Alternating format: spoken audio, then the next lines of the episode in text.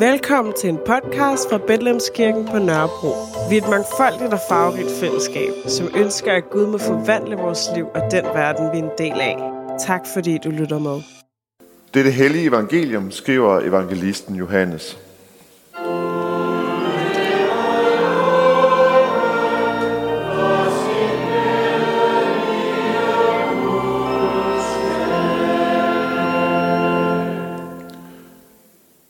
Jesus sagde, Sandelig, sandelig siger jeg jer.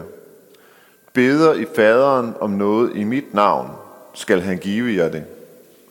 Indtil nu har I ikke bedt om noget i mit navn. Bed, og I skal få, så jeres glæde kan være fuldkommen. Sådan har jeg talt til jer i billeder.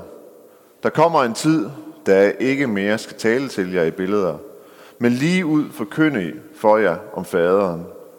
Den dag skal I bede i mit navn, og jeg siger ikke til jer, at jeg vil bede til faderen for jer. For faderen selv elsker jer, fordi I elsker mig, og tror, at jeg er udgået fra faderen. Jeg er udgået fra faderen, og jeg er kommet til verden. Jeg forlader verden igen, og jeg går til faderen. Ja, så må man gerne sætte sig igen. Øhm, I dag der har vi det store privilegium, at vi har fået besøg af Josh, som skal prædike for os. Og Josh øh, er gift med Anne, og Anne har kommet i kirken i 8 år, og Josh han har været her i 6 år, da han sådan kom hjem fra USA, for han er nemlig amerikaner.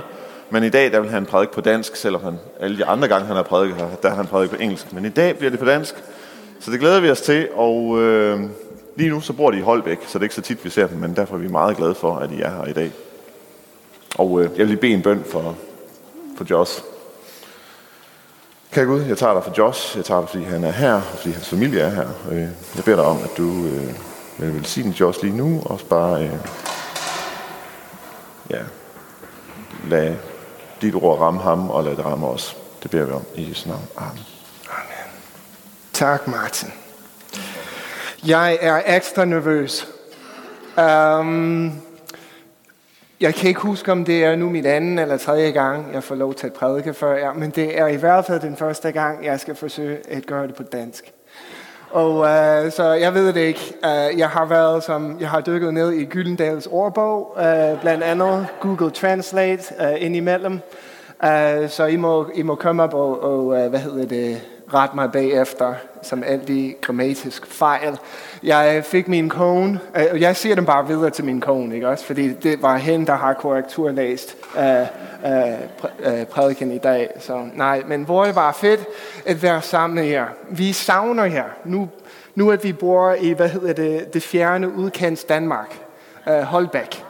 Uh, vi savner jer. Vi savner jeres uh, selskab, jeres lovsang. Vi savner bare det hele og øh, vi, vi sætter stor pris på jer som menighed, og øh, det er helt fantastisk, til, til, til, til vi øh, kan få lov til at være her i dag. Så tusind tak skal I have. tak. Um, det starter hver mandag aften, cirka klokken 22. En uh, bumlende lyd af måske et dusin teenage ben, der løber op på første sal, ned på, nedad øh, drengegangen. Deres stemmer er som et robust drengekor, der råber i høj enhed. Fight, fight, fight, fight, fight. Og jeg kan høre dem, jeg har vagt på efterskolen. De er på vej mod kampen, og de har tænkt sig at føre krig. I et par minutter på de fleste mandag aftener, hvor jeg har så vagt ned på værelset, værelse 1, hvilket er det største værelse på vores efterskole. Uh, værelse 1 bliver som omdannet til en slags kolosseum. Ligesom et kampplads, hvor kun de mest modige drenge tør komme. Jeg plejer at give dem et par minutter, før jeg afbryder og fuldstændig ødelægger deres show. Og mens jeg venter uden for værelset, må jeg se sandheden i øjnene. Fordi jeg ved at gentage den replik, jeg havde at høre min mor sige så ofte, da jeg var bare en lille dreng. Hold så op, drenge, inden nogen kommer til skade. Og lige nøjagtigt, mens jeg træder ind i deres testosteron fyldt fristed, er det umiddelbart er det umiddelbart fælles suk fra drengene bevis på, at de præcis ved, hvad jeg kommer til at sige, lige inden jeg siger det. Drengen, kampen er slut. Ellers kommer der nogen til skade. Og så vil de to ungfyre i midten af deres rundkreds langsomt som give slip på hinanden og snuble og halte ud fra værelset. Tag ikke fejl. Og når hver mandag aften fight night, nogen kommer til skade. Altid. Der er altid nogen, der bliver skadet. Der er nogen, der vinder. Der er nogen, der taber. Og ofte er det en arm, måske en ben, et øje. Ah, mit øre. Jeg ved det ikke. Men der er altid nogen, der kommer til stede. Nogle gang kan det også bare være, være drengens ry eller stolthed, men du kan tro, at der er altid nogen, der halter ud af værelse 1. Nogle gange så halter de ud sejrende, og nogle gange halter de ud som tabere. Men ven eller tab, jeg kan se, at deres ansigtsudtryk siger, det var det værd. Jeg kan tydeligt huske et populært slagord eller ordsprog fra dengang jeg voksede op i vores kirke der i Midtvest i USA. Kom ind, var en trofast del af vores ungdomsklub ind i kirken som teenager. Tit blev der sagt, stol aldrig på en leder, der ikke halter. Hver gang vi hørte ordsprogen, vi nikkede med, ja, yeah, stod aldrig på en leder, der ikke halter. Det, vi anede jo ikke, hvad det betød, men det lød ret sejt. Og vi, vi, vi synes, vi var klogt, så vi nikkede bare med. Ja, stod ikke på en leder, der ikke halter. Vi, vi gentog det bare, vi, vi forstod det ikke. Der gik faktisk mange år inden jeg var i stand til at forstå det. En haltende gang er ligesom et synonym for brudhed. Gode ledere mennesker, som virkelig ved, hvordan det er at gå med Gud, de har været igennem nogle ting. De har skulle slås, de har skulle kæmpe, og de har på en eller anden måde accepteret deres egen svaghed. For mig var brudhed, lidelse, svaghed, også det her med korset. Og at gå korsets vej som teenager, det havde jeg i hvert fald ikke lyst til. Jeg var meget mere optaget med, hvordan jeg kunne blive lykkelig. Når det handler om at kæmpe og slås, er der altid nogen, der bliver skadet. At kæmpe fører til brudhed, og Gud arbejder bedst gennem et skrøbeligt kar. Vi kommer ikke foran Herren med vores styrke, rigdom, vores stolthed, men vi kommer til ham åben, tom og brudt. Klar til at modtage. Mange kristne synes, at de skal tage sig sammen, før de kan blive brugt af Gud. Virkeligheden er, at Gud står til at kunne bruge brudt mennesker. Selv Jesus skulle kæmpe igen og igen. Jeg ved ikke, om du kan se det før dig, det bede, som det er som et trofast bede, der vender tilbage til mig igen og igen, når det er netop uh, aften, den nat, inden Jesus bliver korsfæstet, med Jesus ned på knæ i Gethsemanes have, hvor han kæmper. De få kammerater, der har fulgt ham til haven, de sover tungt. Også selvom de blev bedt om at uh, holde sig vågen og våge lidt. Om et øjeblik, Jesus uh, retter, de vil også alle sammen tage afstand fra ham, så han bliver efterladt alene. Og Jesus her i haven, han kæmper med sådan en intensitet, at Bibelen, der står faktisk i Lukas evangeliet, at, at han er under så meget pres, og han er så stresset og presset.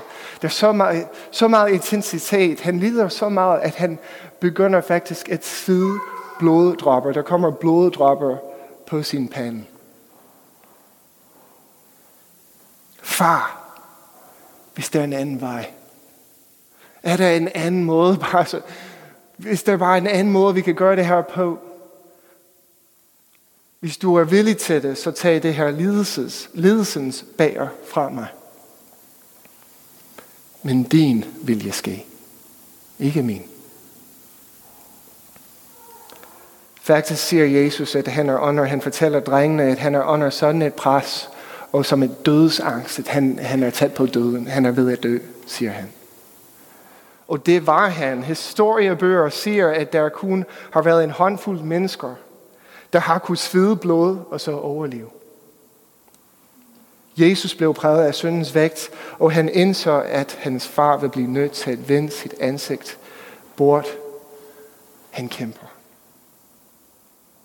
Og mens Jesus kæmper netop i bøn, blev han brudt. Men han haltede ud af haven velsignet og sejrende, fordi han aflød sine fædre. Prædiketeksten i dag, som vi hørte lidt tidligere, for den femte, den, i dag den femte søndag efter påske, kommer fra den gamle testament, første Mosebog, er vi helt tilbage. Når vi læser det gamle testament, og når jeg læser det, jeg, jeg læser det uh, igennem det nye testaments linser. Så på den måde indser jeg, at mange karakterer er ligesom en slags skygge af Jesus. De opfylder i mindre grad det, Jesus vil gennemføre som fuldt ud. Og på den måde peger historierne på ham, og den her beretning med Jakob er ikke anderledes. Jeg vil gerne læse det igen, måske vil jeg tilføje et par vers som på verset, men det er fra 1. Mosebog, kapitel 32. Jeg læser cirka 10 vers her. Senere på natten stod Jakob og førte sine to koner, deres slavepiger og sine 11 sønner over floden Jabok. Derefter bragte han også al sine ejendel i sikkerhed på den anden side af floden. Men selv blev han alene tilbage. En mand kom hen til ham, og de begyndte en brudkamp der varede indtil daggry. Da manden indså, at han ikke kunne få overtaget over Jakob, gav han ham et slag på hoften, så det gik af. Så sagde han, lad mig gå, for det begynder at blive lyst. Men Jakob gispede, ah, jeg slipper dig ikke, medmindre at du velsigner mig. Hvad er dit navn? Spurgte manden. Jakob, svarede han. Du skal ikke længere hedde Jakob, men Israel, sagde manden. For du har udfordret både Gud, både Gud og mennesker, og du har vist din styrke. Hvad er dit navn? spurgte Jakob ham. Hvorfor spørger du, svarede manden. Så velsignede han ham der. Jakob, Jakob kaldte stedet Peniel, for han sagde, jeg har set Gud ansigt til ansigt, uden at miste livet. Solen stod op, i det Jakob forlod Peniel, og han haltede på grund af slaget på hoften. Derfor åndleder Israel folk den dag i dag at spise musklen ved hofteskoen. Det var nemlig der Jakob blev ramt. Så jeg tror, at der sidder mange her, der er bekendt med Jakobs historie. Hvis ikke du kan huske det som så godt, jeg vil gerne opfordre jer til at gå tilbage. Brug lidt tid på at læse hele historien igennem. Det er en vildt spændende historie. Den er fuld af drama og, uh, uh, og spænding. Det er en meget dramatisk fortælling. Og hvad er det, der kendetegner Jakobs rejse gennem livet? Han kæmper konstant. Han er stedig, og han kæmper. Han kæmper med mennesker. Hver mandag aften, du kan tro, at han møder op til Fight Night på værelse 1. Beretningen om Jakobs kamp med Herren i kapitel 32, det er ligesom højdepunkten på hans historie, men baggrunden er dette. Jakob var en tvilling. Hvad hed hans tvillingbror? Isau. Bibelen fortæller, at Jakob og Esau, de var begyndt på et kamp og slås med hinanden selv inden de blev født. Mens deres mor Rebecca, som bare tvillingerne, kunne mærke hendes mave som hoppende, svingende op og ned, mens de to drenge derinde, de, de skulle slås og, kamp, øh, øh, og kæmpe for, for den førende position.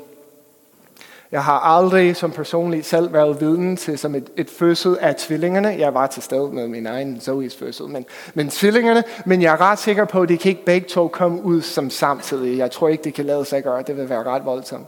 Uh, I hvert fald for moren. Så det kan ikke ske. Men uh, det drengene, de bliver født. Jakob, han er så bagud i den her kamp. Hvilket betyder, at han er en smule yngre end Esau. Ganske kort øjeblik.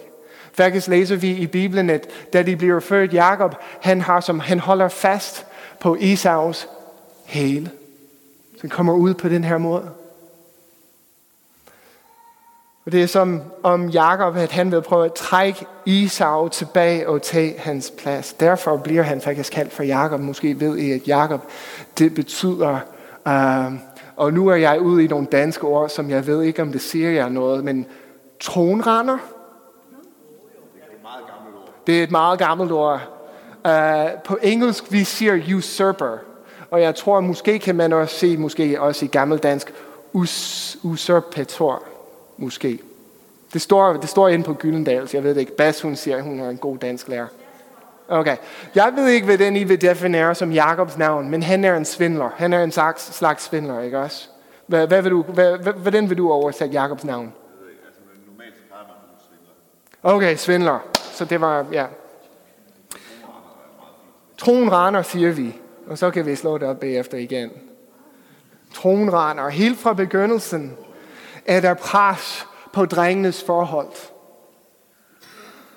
Hvilket jeg synes er faktisk interessant, når man tænker på Bibelens historie. Det er som et mønster, der popper op igen og igen i Bibelens historie, og også his, uh, verdenshistorie, når jeg tænker på Kain og Abel. Jeg tænker på selvfølgelig øh, uh, Isa og Jakob. Jeg tænker på uh, uh, Absalom og Amnon, Davids dreng. Og strid, der var der. Jeg tænker på, uh, ja, Rachel og Lea. Netop. Jeg tænker på uh, de, uh, de to fortabte sønder i Lukas evangeliet. Um, hvis vi går over som til lidt mere historie, jeg tænker på Romulus og Remus, græsk historie. Jeg tænker på her i Norden, Thor og Loke. Ligesom et mønster, der popper op igen og igen. Men vi ser det her i med om Jakob og Esau. Dengang var det storebror, storebroren, der fik det hele. Og på trods af den sandhed, kom der faktisk en profeti til Isak og Rebekka, drengenes forældre, om at Gud ville bruge Jakob og hans slægt til at fremføre den velsignelse og den løfte, som der blev lovet til hans bedstefar, Abraham. Fra starten af var det meningen, at Jakob skulle lade familien. Men Isak aflede, aflede ikke profetien. Det er interessant. I stedet elskede han sin søn Isau højst. Han var ligesom den favorit. Han var den yndlings. I hvert fald hos Jakob. Han var favoritten hos far. Isak gemte alle sin kærlighed til Isau. Det var bare ham. Hans øjne var rettet på ham. Jeg ved, om I kan forestille jer, hvor, som, hvor svært det måtte have været for Jakob at se hans storebror som favoritten i hans fars øjne. Resultaten er, at Jakob voksede op med en mangel på kærlighed, i hvert fald, i hvert fald fra sin fars, øh, med hensyn til sin far. Da Isak var blevet gammel og ikke længere kunne se så godt, han var faktisk næsten blind, øh, havde han en plan om at velsigne sin ældste søn. Det var noget, de gjorde dengang. Det var noget særligt øh, øh, ved, ved den her ceremoni, hvor, hvor den ældste i familien, de stod til at arve det hele, og den her velsignelsesseance. Så han siger til, til sin ældste søn Esau, tilbered, du ved jo godt den der lækkert mad, til den lækkert mad, som du, den lækkert ret, som jeg, jeg kan godt lide at spise. Gå nu ud, og så, og, og, så, og så kan du forberede noget til mig, så bring det, så vil jeg velsigne dig, inden jeg dør. Nu er det vigtigt, der er faktisk noget med Esau, som er meget vigtigt, at vi får snakket om. Esau, han er ligesom voldsom behåret. Ikke også? Navnet Esau, det betyder faktisk, og jeg ved ikke, hvor behåret man skal være, for at det bliver til dit navn. Men det er godt nok mærkeligt. Jeg ved ikke, om jeg, han kommer bare ud ligesom en lille baby. Og da Zoe hun kom ud, hun var som, hun havde ikke så meget hår, ikke også? Men Esau, han kommer ud, han er bare super behåret, også som barn. De kan være you're Harry. Ikke også? Det, han, han bliver kaldt for Esau, som betyder behåret. Så han er som den her voldsomt behåret fyr. Det er en vigtig detalje. Rebecca, hun står ved døren, og hun kan faktisk overhøre samtalen mellem faren Isak og, og, og sønnen Esau. Og Rebecca og, og, og, hvad hedder det, og, og Jacob, de, som, de har et tæt forhold. Ikke også? Jacob, måske kunne vi se, at han er en mamas boy på den måde. Ikke også? Han elsker at blive hjemme og se den store bagdyst med Rebecca. Ikke også? Så de hygger sig rigtig meget, og, og hun har en plan. Og faktisk, de ligger som den her øh, plan sammen. Rebecca, hun går ud i køkkenet, og hun laver den her lækkert. Hun siger, jeg ved jo godt præcis, præcis hvordan han kan lide det. Jeg laver maden. Ved du hvad, Jacob, tag, tag ud på marken til fat, fat i en ged, og så få, hvad kalder man det, et skin, øh, et, et, et, et gede, øh, et skin af en gede, ikke også tage den på, fordi du ved, du kender jo din bror, han er meget behåret. Vi kommer til et, til, til, til, til et svigt, far, vi kommer til at snyde, vi kommer til at snyde en lille smule, så at du får den her velsignelse. Og bare så det er sagt, uh, jeg ved ikke om det bare, jeg har det så meget med den her familie, de har nogle store, ret store vanskeligheder med at kunne genkende folk. Ikke? Uh, uh, så, så, så Jakob han kommer ind, og han står foran Isak, og er det, er det, er det dig? Min dreng, Isau, er det dig? Jeg synes ikke, at, hvad, hvad sker der med din stemme? Jeg synes ikke, jeg kan kende din stemme, men bare kom nær. Nå, men hold, hold nu op, du er behåret. Ikke også? Uh, det må være dig. Så et par år efter, ikke også, på en eller anden måde, Jakob, han, han går i seng sammen med den forkerte dame. Han tror, det er, han tror, det er uh, øh, Rakel, men det er, jeg ved det ikke. Det kan ikke genkende mennesker, andre mennesker, jeg ved det ikke. Det er noget... Ja, ja, måske det var noget dengang, men jeg ved, jeg ved ikke, hvordan det kan ske, men okay. Fair nok. De har det. Øh, de er bare særlig udfordret på det punkt. Lang historie kort. Jakob han stjæler velsignelsen fra Isau. Det er nu anden gang, at han har svigtet ham, det vil sige Isau, og Isau, han er rasende. Han bliver så sur. Han står der, han laver faktisk en løft. Jeg, jeg kommer til at slå min bror ihjel, siger han. Jakob han smutter afsted, han smutter familien, fra familien, fordi han er bange. Men spørgsmålet, jeg ved ikke, om jeg har tænkt på det her, for troede Jakob, at han kunne som slippe afsted med det her? Troede, at han kunne som slippe, slippe ja, de opdager det ikke. Far, mor, du ved det, Esau, de opdager det ikke. Selvfølgelig kommer de til at opdage det her, han, han har gjort. De finder ud af det. Hvad er det, der motiverer ham, man? Måske kunne vi sige, okay, Jakob han er bare en bandit jo. Han svindler folk, det er bare Jakob up to his old ways. Den svindler. Måske kunne vi sige det. Men kan vide om et bedre svar kunne være, også selvom det er totalt falsk og fake. Selvom han skulle lyve, havde Jakob den her brændende ønske at høre sin far sige, jeg elsker dig, min søn. Jeg elsker dig så højt og jeg velsigner dig. Du betyder mere for mig end alt andet på jorden. Det har vi alle sammen brug for her. for vores far sige. Det har vi alle sammen brug for at høre. Vi har alle sammen brug for anerkendelse fra andre mennesker, venner, familiemedlemmer. Det har vi brug for. Det er ikke nok bare at fortælle sig selv, at man er det værd. Du skal høre andre sige det. Når vi er ærlige, kan vi se, at vi har faktisk brug for andres velsignelse. Vi er ikke i stand til at klare det selv. Hele sit liv er Jakob i gang med at kæmpe. Han kæmper med Isau. Jakob kæmper med Isak.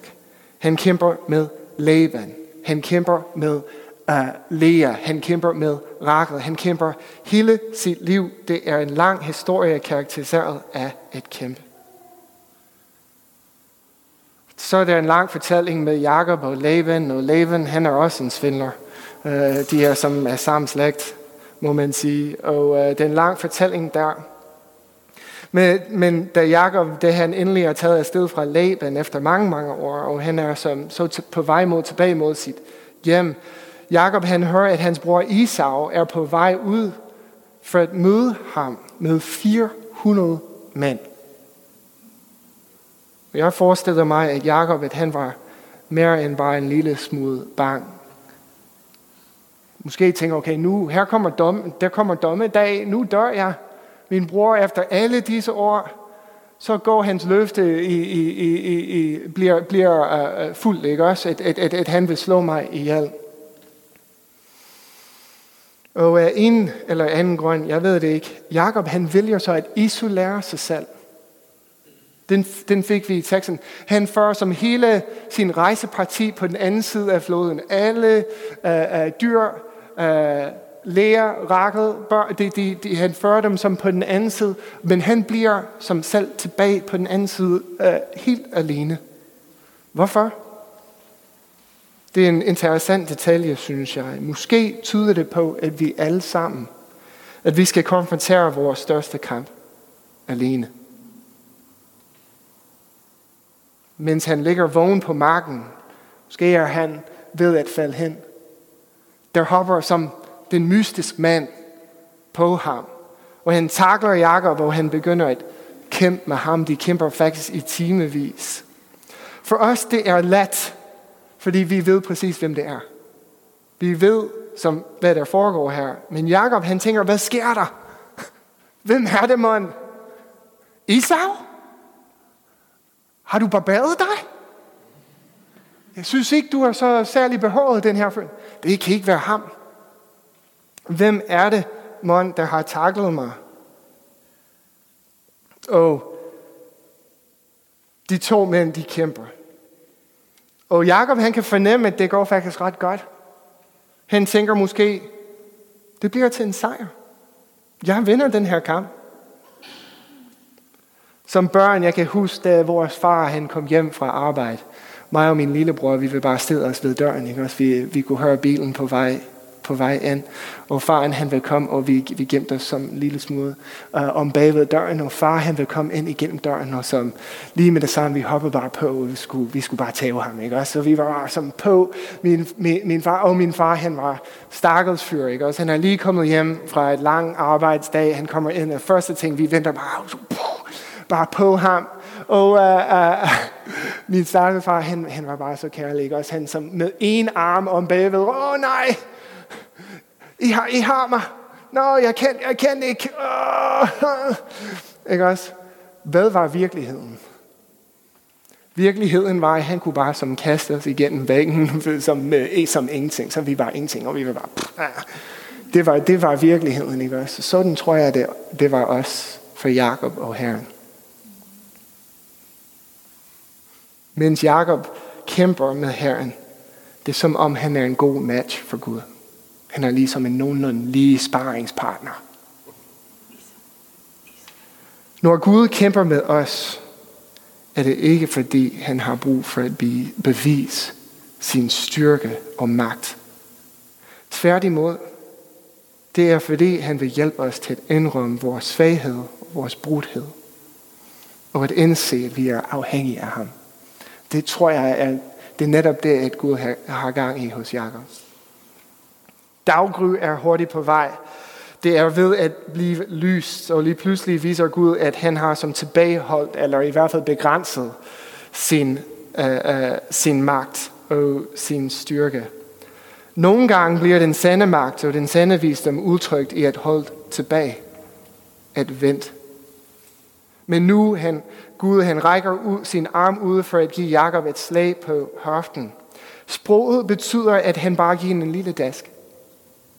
Lille prik. Lille berøring. Men så er Jakobs hofte fuldstændig ødelagt. Jeg snakkede med Anne om, omkring det øh, i går aftes. Hun arbejder på orto, orto, ortopædisk kirurgisk øh, der i Holbæk. Hun siger, Josh, jeg forstår det ikke. Hun arbejder med hofter hele dagen jo. Og, og, og forskelligt. Jeg forstår det ikke. Et hof, der er gået ud af lade, det er en katastrofe. Du kan ikke gå. Du, det, du er færdig. Det er bare slut. Så, så ja, vi havde en spændende snak omkring det. Det er vel som et voldsomt skade, vredet ud af lavet. Det er sådan et skade, at Jakob han kommer aldrig til at kunne gå ordentligt igen i sit liv. Så siger Gud til ham, lad mig gå, slip mig. Det bliver lyst. Og tro mig, du har ikke lyst til at se mit ansigt, når det bliver lyst. Og forresten, hvad hedder du? Jakob. Eller, oh, Jakob. Jeg ved ikke, hvordan han sagde det. Mit navn er Jakob. Du skal ikke længere hedde Jakob, men Israel, siger Gud.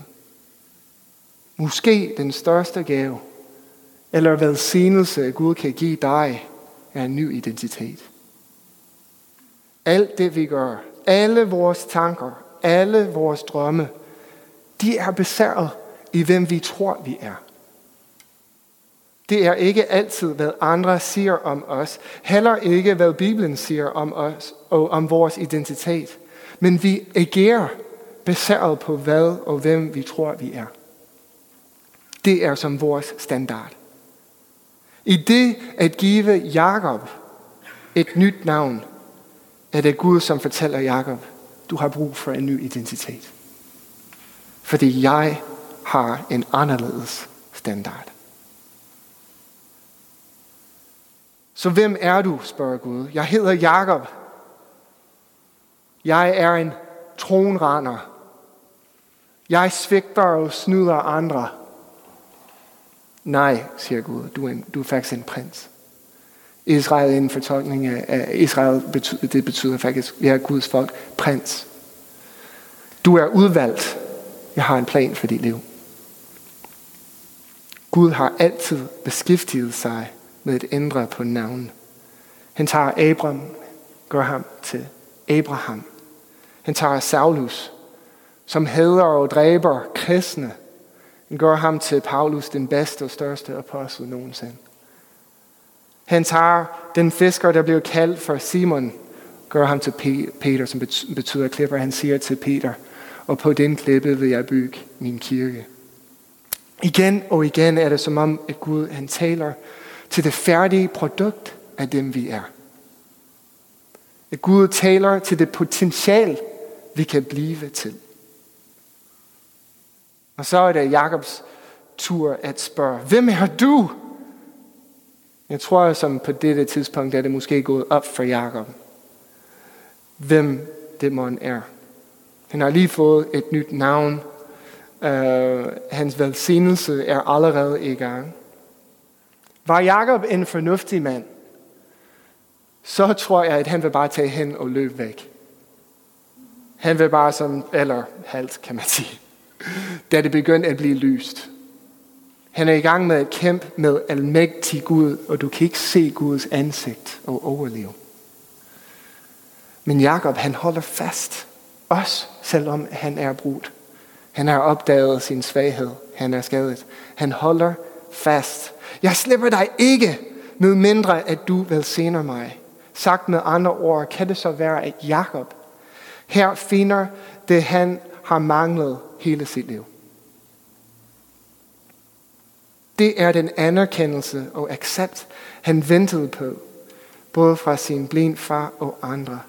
Her har han fundet den intimitet, han har søgt fra starten. Det er skønheden, han længe, det er, dette er skønheden, han længes efter hos Rakel. Og nu hvor han kan fornemme det, siger han, nej, jeg slipper dig ikke. Han er åbenbart også ligeglad med smerten i hans hofte. Han vil hellere dø, end at gå glip af hans velsignelse. Hvis du er ligesom mig, vi kommer til det her meget, som det er bare kun et par et, få ord her i historien, men jeg føler det som gåsehud, hver gang jeg læser det, hvor der står, så velsignet han ham der. Vi får ikke lov til, vi får ikke som tekst, vi får ikke det skrevet ned. Vi, vi har ikke en rekord af den velsignelse. Og jeg ved, hvad der bliver sagt over Jakob. Men vi ved jo, at velsignelse dengang, det var altid mundtlig. Ikke også? Det blev sagt højt. Så det er nogle ord, der er kommet ned oven på Jakob, som han får lov til at høre. Hvordan lød det? Det kan vi kun spekulere på. Men pointen er, at Jakob han ville aldrig kunne have indset, hvad hans problemer og issues var, med mindre, at han havde kæmpet så tit. Hvis Gud var dukket op, lad os sige, for 15 år siden, og så sagt til Jakob, Jakob, ved du hvad? Du søger anerkendelse hos alle andre, anerkendelse hos din familie. Du skal bare søge anerkendelse hos mig. Ville Jakob så have lyttet? Højst sandsynligt ikke. Med den slags er der ingen, der kan lære bare ved at få det fortalt. Vi skal have det vist. Vi skal kæmpe. Vi må opleve og arbejde gennem svaghed og brudhed.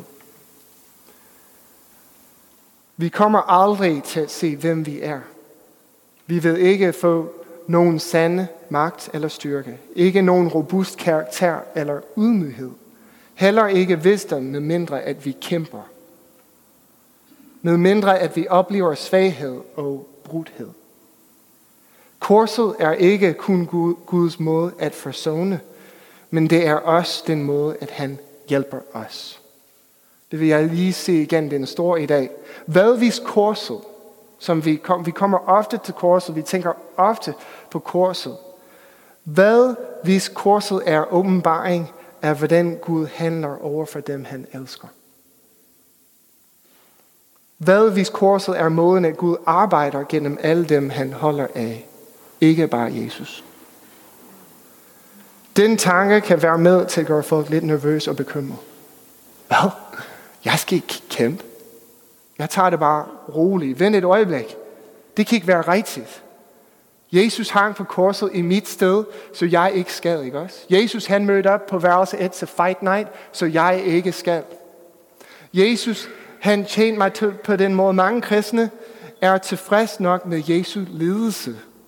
Og de tænker, hvis Jesus elsker mig og døde for mig, så skal han beskytte mig. Og han kunne aldrig finde på at noget svært eller dårligt kunne ske for mig. Jeg ved ikke, om jeg er det eneste, der har haft tanker som, Josh, du endelig burde ikke skulle kæmpe med det her. Du, du burde ikke føle dig så svag, Josh. Du, burde ikke føle, føle dig så brudt lige nu. Det har jeg ikke fortjent, siger jeg tit. Det er et stort problem, at der er mange kristne, der holder op med at kæmpe med Gud. Jeg kommer til at slutte af med det her. Også efter de har opdaget, at det er Gud, de er i gang med at kæmpe med. Vi holder ikke fast, som Jakob gjorde. Vi, kost, vi kaster håndklædet i ringen, og vi siger stop. Og derfor får vi ikke lov til at opleve velsignelsen, og vores nye identitet kommer ikke. Jeg synes, at det er ofte, jeg kan mærke, at jeg kæmper med Gud i mit liv. Vi har som det er næsten som en konstant kamp, vi har gang i. Bibellæsning kan være en form for kamp. Bøn er bestemt en form for kamp. Ægteskab er en form for kamp. Korset er en form for kamp. Når man kæmper, vil man halte. Når man kæmper, der er altid nogen, der bliver skadet. Men det er en sejrende halten. At vi halter er som vores vidnesbyrd, som siger, jeg er svag, men han er stærk. Jeg er tåbelig, men han er vis. Jeg er ikke perfekt, jeg er brudt, men Gud er nok for mig. Når du kæmper med Gud, kommer du til skade, men du kan tro, at det bliver det værd. Lad os bede sammen. Tak, Jesus. Vi er dem, som gerne vil se dig ansigt til ansigt. Vi vil gerne som kunne kæmpe med dig. Vi har ikke behov for at vinde. Også selvom vi nogle gange taber. Vi ved, at du er det værd. Vi vil gerne være som tålmodige. Vil du lære os, Øh, hvordan vi kan blive ved med at kæmpe, hvordan vi kan holde fast, ligesom Jakob han holdt fast i dig. Kom og giv os en ny identitet. Kom med et nyt navn. Kom og, og vis os den du er i din godhed, i din trofasthed. Ja, det er rigtigt. Vi har brug for anerkendelse hos dig. Jeg beder dig, Gud, at du må velsigne hver eneste en, der er her i dag. At uh, du må tale dine ord over os, at vi må, må kunne indse dem, vi er kaldt til at være. Tak for den historie, som kan lære os, at uh, ja, det er faktisk okay at kæmpe. Også selvom vi bliver træt, og det er svært. Det er okay at kæmpe. Må vi lære af det her. I Jesu navn.